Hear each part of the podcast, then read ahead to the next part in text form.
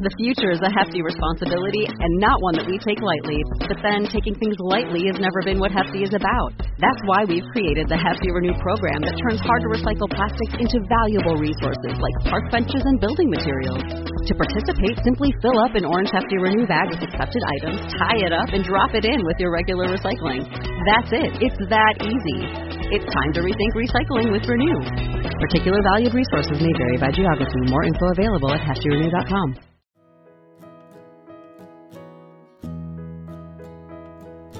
I'm so glad you're here. Welcome to Everyday Motherhood. My name is Christy Thomas, and it's my passion to help you be the happiest mom you know. Parenthood is too serious to be serious all the time and too important to do alone. So thanks for being here, and I can't wait to get to know you better. Let's jump in. Today, we're going to talk about audiobooks. Audiobooks are one of my key strategies to enjoying my life. I love reading, I love books, and put it together so I can put one earbud in, but still pay attention to my kids. And it is like the perfect situation for me. When my kids were little, we fell in love with audiobooks together because I would put them in their car seats and drive around and find new parks to go to and hit Starbucks. And it was part of my strategy to make the time pass while my husband was deployed and keep everyone safe. Also, plus that the van had air conditioning, but the house we were living in didn't. That was probably a big part of it. The other day, I was talking to one of my neighbors, and she asked me what my favorite audiobooks were because she has a commute back and forth to her job without her kids in the car. I figured I would use that as a prompt and share it with the rest of you my top five audiobooks for me as a mom, um, me as a human, right? I'm going to share with you my nonfiction books today. And then next week, I'll share with you my top five fiction books. Before we talk book titles, it's important to know how to listen to audiobooks. I really like listening to audiobooks using multiple different apps. I love Audible from Amazon because it's super easy to buy from. I also love the Libby app from your library or the Overdrive app. Now, those apps are both going to be dependent on which your library system subscribes to. I've lived many places around the United States, and every library is a little bit different. Get your library card and then jump right in. Recently, I became a huge fan of Scribd or Scribed. I'm not sure which it is. My family calls it Scribd, and we're probably wrong. It's S C R I B D, and it's kind of like the Netflix of books. You can read digital books, you can listen to audiobooks, there's sheet music, tons of stuff. But the differences between that and Audible is that you don't have to purchase the book. You can listen to it one time and be done. Now, there is a maximum amount of books you can listen to on Scribd per month, and sometimes they'll lock books on me until the next billing cycle. But I am a hardcore listener. That might not happen to you. The second giant tip I have about audiobooks is if you're going to purchase the book and not just stream it or rent it from your library, borrow it from your library, then you really need to listen to the preview of the narrator. There are multiple narrators for the same book for a reason because some do a better job than others. I find, especially with the nonfiction books that we're going to talk about, that my favorite nonfiction books are read by the author. And there's something special about that because you can hear their intonation. Sometimes they go on rabbit trail tangents and tell you that they're adding extra stuff in. It feels personal when the author is reading it to you. It's story time in the best possible way.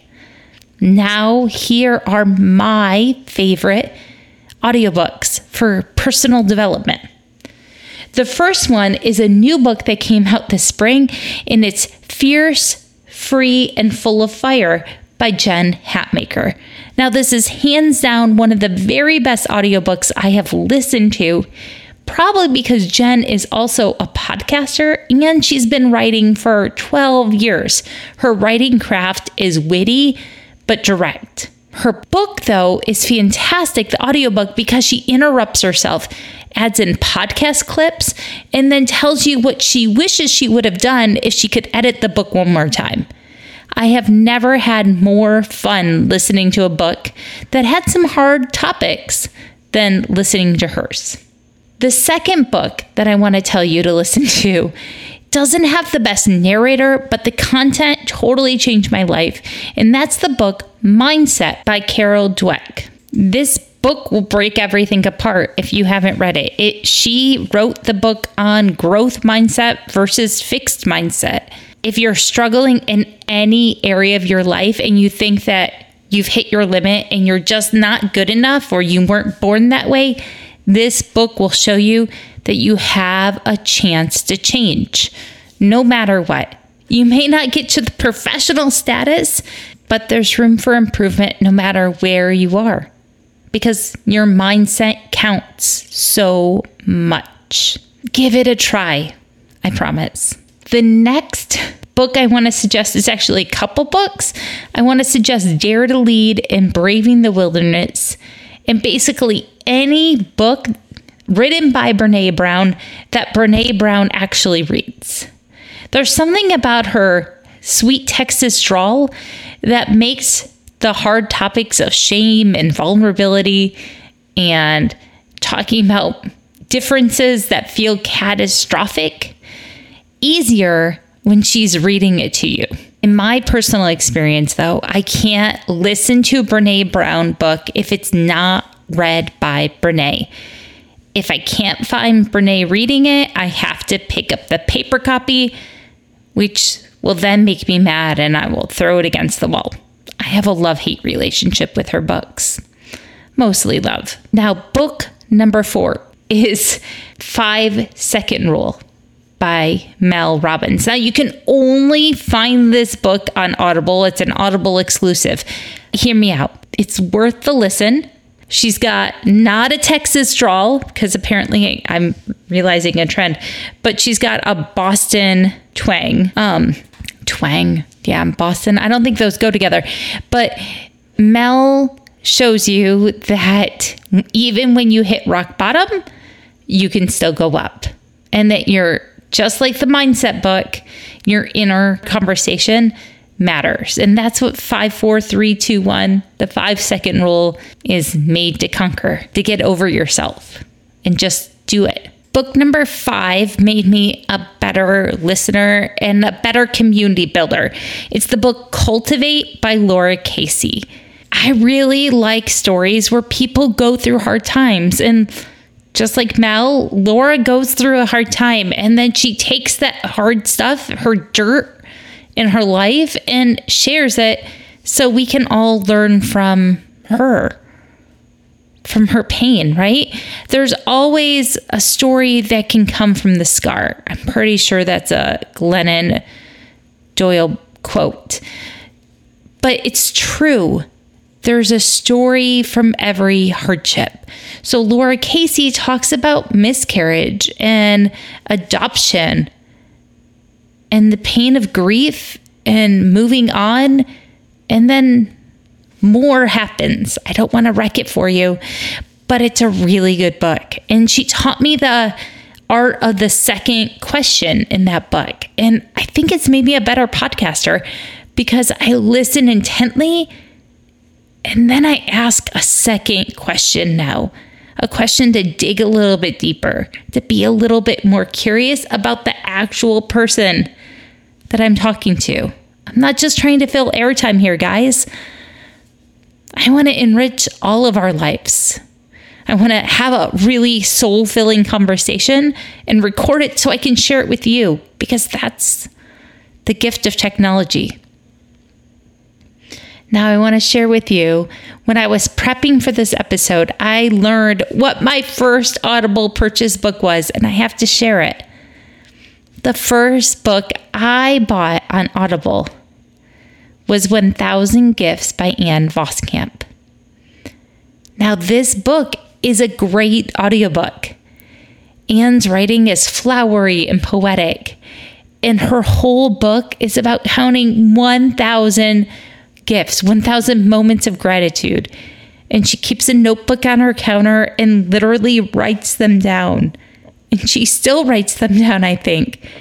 Her blog is not just a blog, it's an artistic masterpiece. She's got multiple books and helps with all sorts of amazing things. But if you haven't read her first book, 1000 Gifts, go with the audiobook so you can hear her soothing Canadian voice.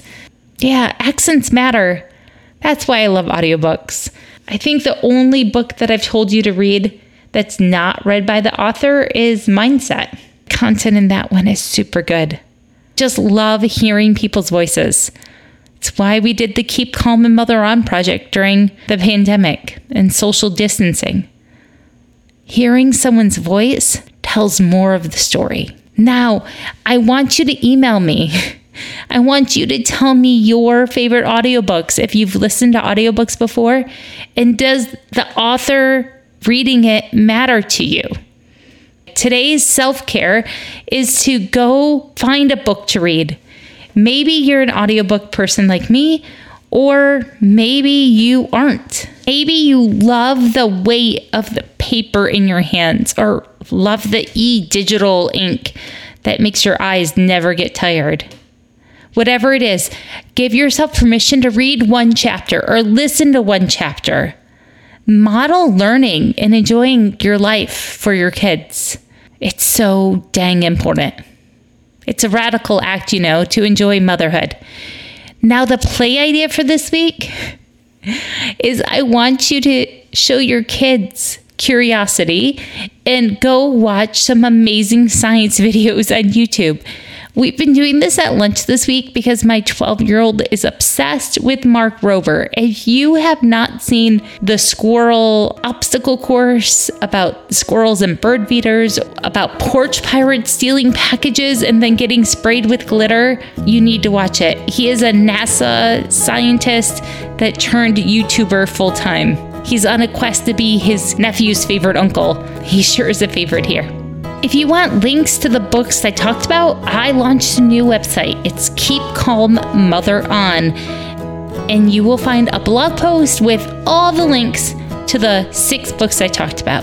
There will be a link to join and sign up for the 84 Hug Challenge. That's coming up soon in July, July 13th. Let's fill our days with hugs again. 84 hugs in seven days. We've got this. Go, moms. You're totally the right mom for your kids.